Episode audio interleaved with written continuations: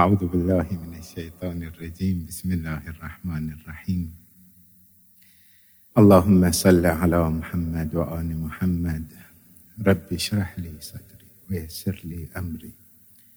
واحلل عقدة من لساني يفقه قولي. اللهم وفقنا للعلم والعمل الصالح. واجعل أعمالنا خالصة لوجهك الكريم إنك على كل شيء قدير. قال العزيز جل وعلا في محكم كتابه وجليل خطابه. بسم الله الرحمن الرحيم. ألم أحد إليكم يا بني آدم أن لا تعبدوا الشيطان؟ إنه لكم عدو مبين. وأن اعبدوني هذا صراط مستقيم.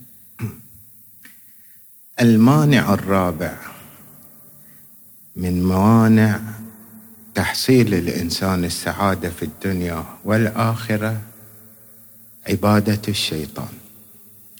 عبادة الشيطان بمعنى الانقياد لوساوسه ومقترحاته. إذا كان الإنسان منقادا مطيعا لأوامر ومقترحات وأفكار الشيطانية فهو عبد له أي مطيع له. وإذا أطاع الإنسان هذا الشيطان الرجيم كان من الخاسرين في الدنيا والآخرة.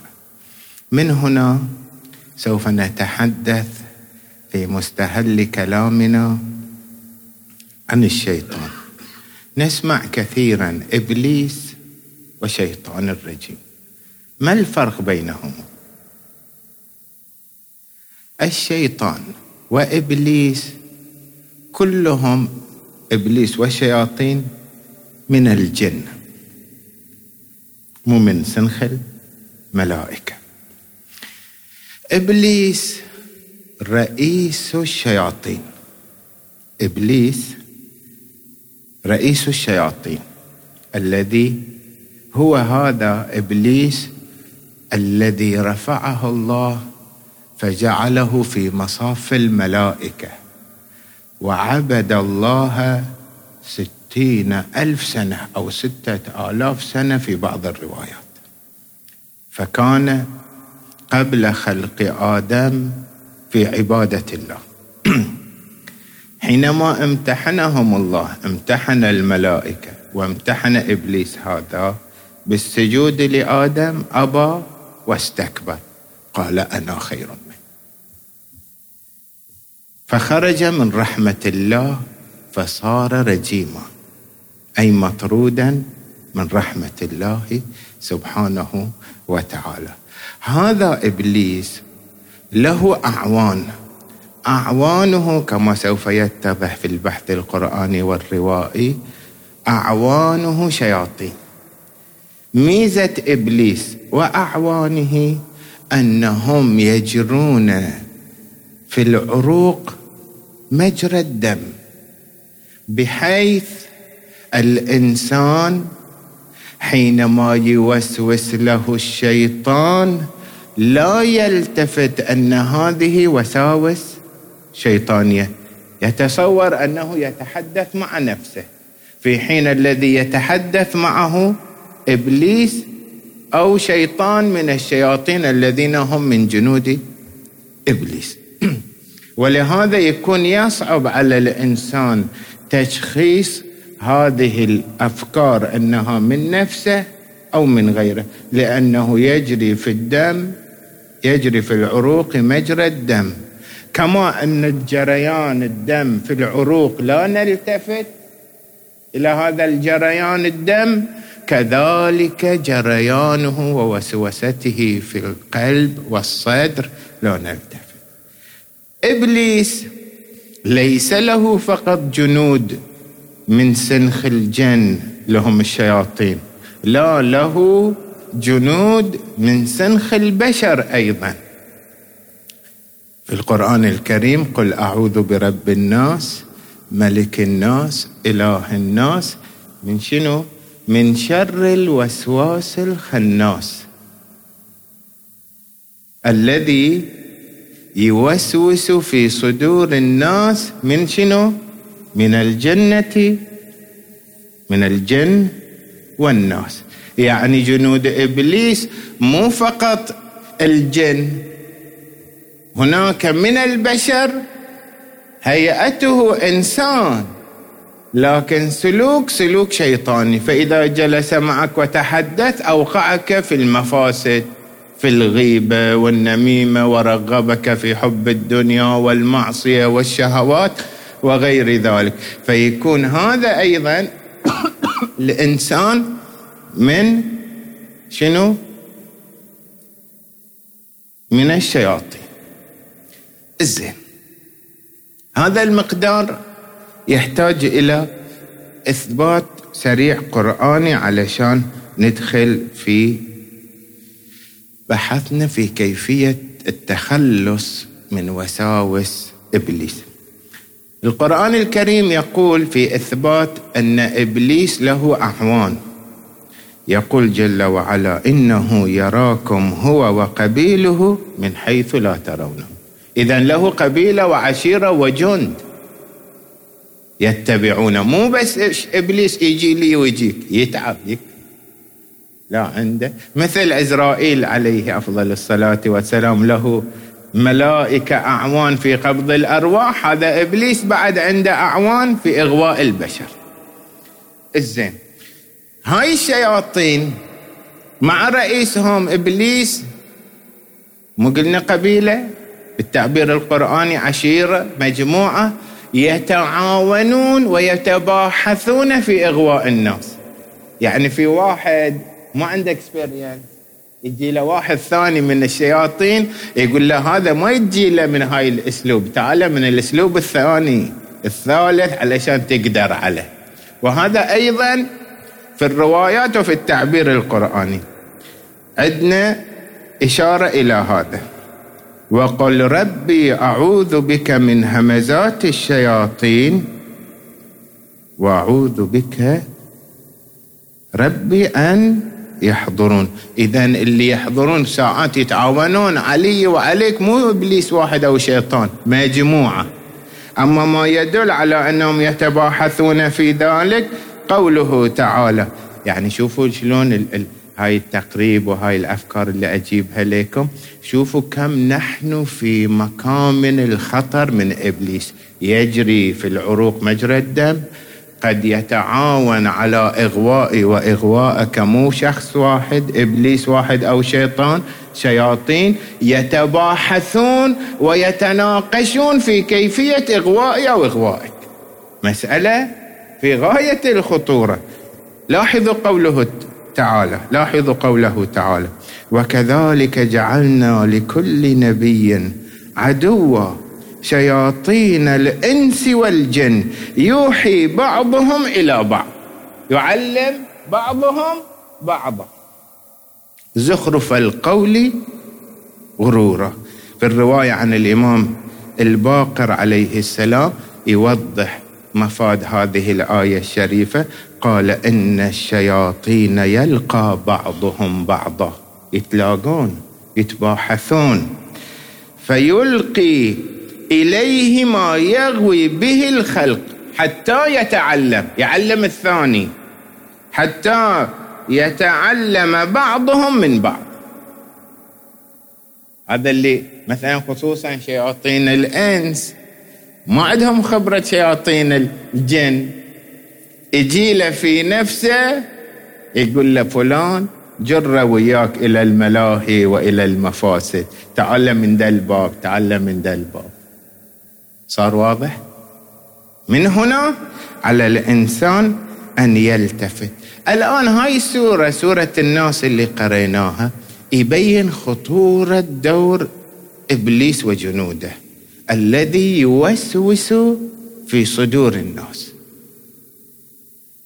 الوسواس والخناس هو الذي لا يبين وسيلته الوسوسة. الخناس هو الذي تأثير وجوده غير بين ووسيلته الوسوسة. ولهذا هو يتحدث معي ويجري في العروق مجرى الدم قريب إلي بحيث لا أميز أن هذا شيطان أو أنا غضبان أو أنا راغب إلى الشر. هكذا خطورة. الزين. إبليس حينما أخرجه الله من دار رحمته طلب عوض على عبادته ستة آلاف سنة. أن يمهله الله إلى يوم يبعثون إلى يوم القيامة يكون حي وله صلاحيات كما قدمنا وبينا مع الإنسان. أعطاه الله هذه الصلاحيات. فأقسم بعزة الجبار. قال فبعزتك أقسم بعزة الجبار.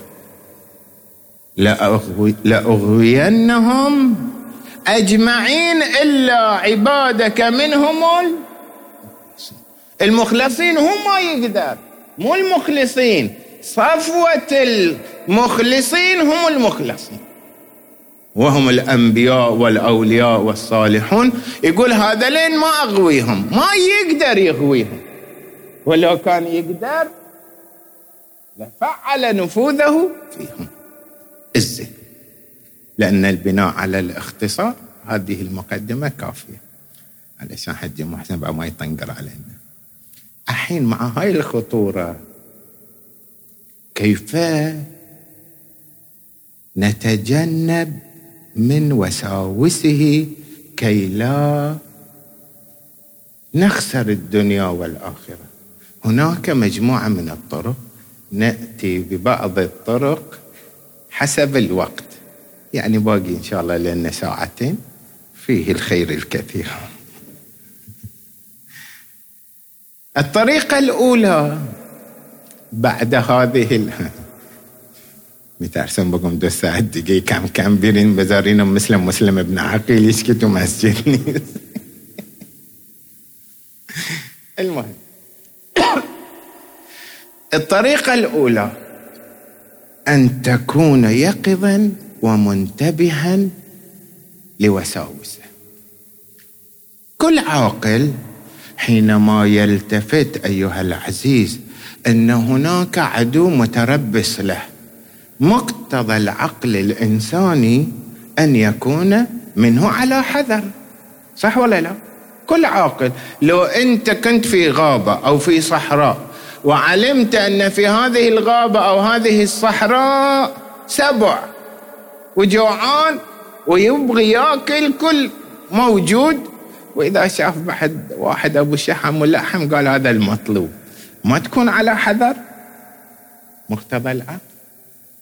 الآن المؤمن ما يمشي مغمض. لأنه يخشى على دينه أن يقع في معصية ولا يعلم أنه يوفق للتوبة وترك الذنب. شنو؟ خير من الاستغفار. ترك الذنب ولا الاستغفار. فلا يقع ولا يوقع نفسه في المعصية متنبه من المفاسد والموانع التي تقدمت حب الدنيا النفس الأمارة. الشيطان الرجيم يكون دائما منتبه على حذر. شلون يلتفت؟ مجرد في كل حركاته وسكناته. على حذر مجرد أن تأتي إليه فكرة سلبية السنسور عنده قوي يضرب جرس التفت حضر إبليس أو حضر جند من جنوده. مثلا أنت اليوم ناوي تصلي صلاة الليل واحد قال لك لا نروح مكان الفلاني. هذا اللي يقول لك روح مكان الفلاني شنو؟ إبليس يفوت عليك مصلحة. تبغي تتصدق؟ يقول لك لا أنت بروحك مفلس وجاي العيد. ها؟ هذا الذي يأمرك بالمنكر أو منع صدور الخير منك هو إبليس. لابد أن تكون وأكون منتبه. أي فكرة سلبية؟ مو بس في عالم النفس الذي يوسوس في صدور الناس. يعني مو بس الوسوسة النفسية قد يكون صديق. وقد يكون هذا الصديق مؤمن وراقي لكن الآن استحوذ عليه إبليس لأنه مو معصوم إلا المعصوم. الآن طرح عليك فكرة هي في الواقع فكرة شيطانية. فلا بد للمؤمن أن يفتح يكون يقظ يفتح عيونه ويلتفت لكل فكرة تختلج صدره أو يسمعها من الغير. وهذه نصيحة وبيان قرآني. الباري جل وعلا يبين صفة من صفات المؤمنين ويقول في حقهم إن الذين اتقوا إذا مسهم طائف من الشيطان تذكروا. مجرد أن يقترب إبليس وأفكار إبليسية شيطانية إليه تجده على بصيرة والتفات وانتباه. ليش؟ لأن وضع لنفسه قانون كل كلمة كل موقف كل خاطرة في النفس أقيمها قبل أن أخوض في التفكير فيها. هل هي فكرة شيطانية؟ أم فكرة إلهية ربانية؟ هل تقودني هذه الفكرة لصلاح دنياي أم فساد دنياي وآخرتي؟ يرتب الأثر بعده إن الذين اتقوا إذا مسهم طائف من الشيطان تذكروا فإذا هم مبصرون. يصير على بصير. هاي القاعدة الأولى. لا تتعامل بغفلة. وتتعامل بسجية. كل حركة وسكنة كن بصير. الخطوة الثانية أو الطريقة الثانية اتعظ بغيرك. تأمل الدنيا. القرآن الكريم للتخلص من إبليس يذكر لنا قصة أبينا آدم. يذكر لنا قصة أبينا آدم كيف كان في الجنة؟ فأغواهما إبليس أمنا حواء وأبونا آدم فأخرجهما الباري من الجنة على ترك أولى. مو معصية لأن في الجنة دار جزاء مو, دار تكليف. الدنيا دار تكليف والآخرة دار جزاء. لأنهم تركوا أمر الله الإرشادي الله سبحانه وتعالى عاقبهما وأخرجهم. الزين اللي يطيع. فجاءوا إلى دار الشقاء. إذا ترك أولى فيها خسارة خروج من الجنة. إحنا إذا اتبعناه وش يكون مآلنا؟ ولهذا الباري يقول اتعظ بقصة آدم وحواء اللي ذكرتم في القرآن. ما ذكرت القصة اعتباطا عشان ناخذ الدرس. يقول الباري يا بني آدم لا يفتننكم الشيطان لا يخدعكم الشيطان كما أخرج أبويكم من الجنة. اتعظ.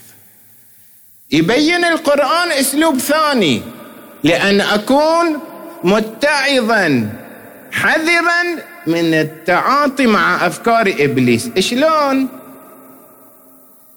يقول يودينا إلى يوم القيامة. ومن مشاهد يوم القيامة الله سبحانه وتعالى حينما يحاسب العباد يقول للعبد لما فعلت كذا؟ لما فعلت المحرم الكذائي؟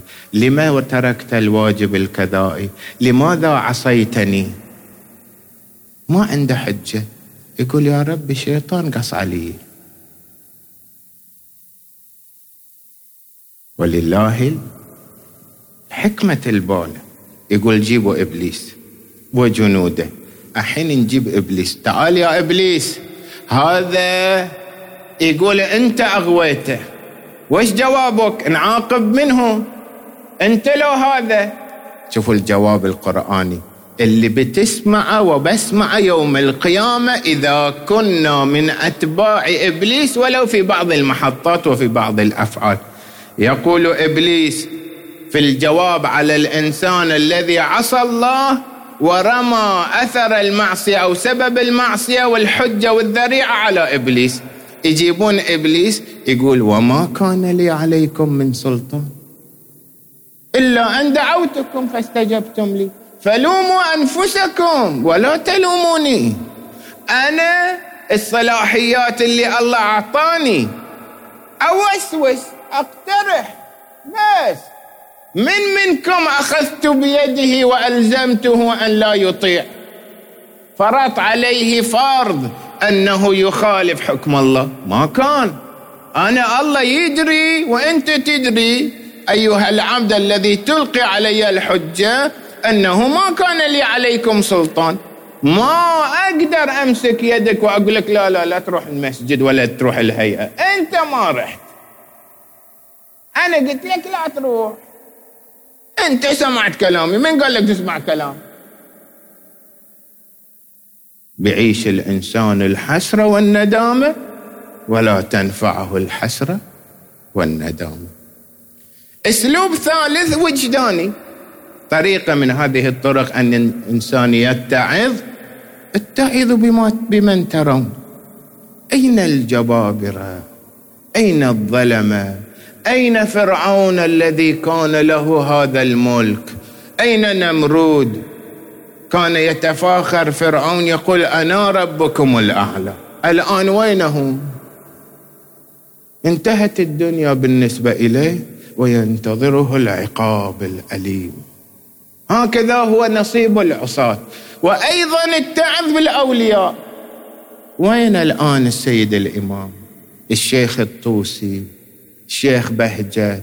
العظماء في نعيم وجنة برزخية ويشفعون يوم القيامة لأمة من البشر الذين أخذوا من علومهم واقتدوا بها.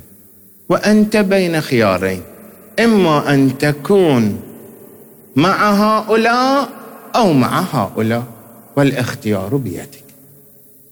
ولهذا تستطيع أن تميز وأن تؤثر على نفسك كي لا يوسوس ويهيمن عليك إبليس من خلال التفكر والتدبر في هذه الخطوات. عندنا بعد كم دقيقة. كن دائم الطريقة الثالثة. كن دائم الذكر. قلبك إما محط كل إناء ما يجتمع فيه عندهم في المنطق يقولون الضدان لا يجتمعان. قلبك له نور له ظلمة. إذا قلبك وعقلك منشغل بالذكر يعني منشغل بالنور. إذا فكرت في وساوس الشيطان والأفكار الظلمانية يعني الآن أنت ما تفكر في الطاعة ما في نور في ظلمة. والنور والظلمه لا يجتمعان. فإذا ملأت الحياة بالذكر والذكر الحقيقي مو الذكر اللي أمس قلناه أستغفر الله ما أبغي أغتاب وتغتاب. لا الذكر يعني التوجه إلى الله. ها؟ وإيش يصير؟ هذا يمنع من هيمنة إبليس. والروايات في ذلك كثيرة. عن أبي عبد الله. عن النبي الأكرم صلى الله عليه وآله. اللهم صل على محمد وآل محمد. إن النبي الأكرم قال لأصحابه ألا أخبركم بشيء إن أنتم فعلتموه تباعد الشيطان منكم؟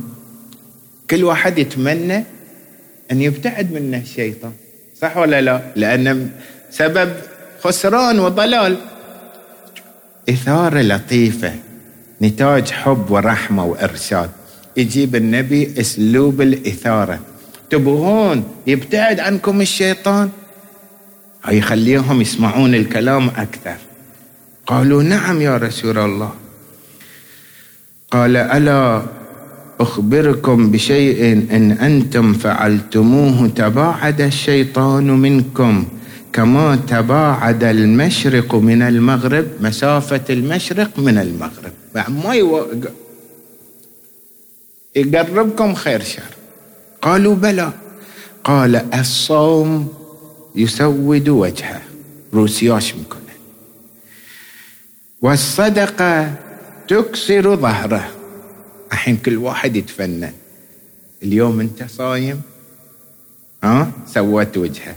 قل اليوم إلا أنتقم من إبليس اللي سنين قاعد لاعب في حسبتي لعبة. اليوم أنا بأدبه هم بسود وجهه هم بكسر ظهره هم بقطع وتينه. بسوي الأفعال كلها. شنو؟ قال الصوم يسود وجهه والصدقة تكسر ظهره والحب في الله. والموازرة على العمل الصالح يقطع دابره. بعد والاستغفار يقطع وتينه أجيب لكم رواية لأن في مقام الاختصار. في قصة جميلة. مرة من المرات هاي الاستغفار شلون؟ هذه القصة تبين بعد ما يحتاج نشرح. في يوم من الأيام إبليس تمثل ليحيى. نبي الله يحيى بن زكريا. فقال ألا أنصحك؟ صاير مطوع كأنه كان جاي في شهر رمضان. ألا أنصحك؟ قال له ما أبغى نصيحتك. نبي وأي نبي؟ يحيى. قال ما أبغى نصيحتك. بس كلمني عن البشر. شلون تشوفهم؟ قال البشر ثلاثة أصناف. اسمعوها وشوفوا أنا وأنت من أي صنف من هاي الأصناف. قال صنف مغضبلنا إنجي لأن قسم لا قال فبعزتك لأغوين لأغوينهم أجمعين. إلا أغويهم. هذا أتمكن منه أغويه بس بسرعة يروح للاستغفار يتعبنا الشغل اللي تعبنا عليه وتباحثنا عليه شلون نغويه وشلون يسمونه؟ بعد عن الطاعة بعدين في السيارة في البيت في المسجد يجي يقول العف العف يخرب علينا الشغل اللي اشتغلناه والمباحثات والمناقشات اللي سوينا شلون؟ مغربة نرجع له مرة ثانية. الرواية كذي. يقول بعد يرجع للاستغفار هذا مغربلنا تعبلنا. عليكم اذا الاستغفار. والاستغفار الحقيقي مو أستغفر الله أستغفر الله. عيش الندم. يا رب أنا أبغي أكون من عبادك الصالحين. خذ بيدي. دعاؤكم فيه مستجاب. هذا شهر شهر صنع الإنسان شهر رمضان. الدعوة مستجابة. قل يا رب لا إلى متى؟ وأنا عاصي. وأنا عبد للشيطان. أريد أتحرر. خذ بيدي بجودك وكرمك. والله ندمان وبستخدم هاي الطرق والقواعد اللي جابها شيخ ايوب خذ بيدي. والله إبليس يقول تورطنا وياك. وأنت تدخل سرور على قلب نبيك وإمام زمانك بالعودة إلى الله بالإستغفار. هذا الصنف الأول. يقول أما الصنف الثاني ليحيى يقول هذا مثل الكورة في يد الجاهل. وين ما يبغي يفلت الكورة. وعندنا ناس إحنا كذي. مجرد أن أجيب له فكرة يقول بح وش فكرة؟ يسويها. لا ويغوي غيره. هاي شياطين الإنس. وفي قوم ثالث مثلك يا نبي الله يحيى. لو ويش ما نق ما لا نتمكن من الاقتراب إليهم. ترى أنا وأنت أيضا نستطيع أن نصل إلى العصمة المكتسبة. في طريقة رابعة بس احتراما للوقت نكتفي بهذا المقدار. واستغفر الله لي ولكم وصلى الله على محمد وآل محمد.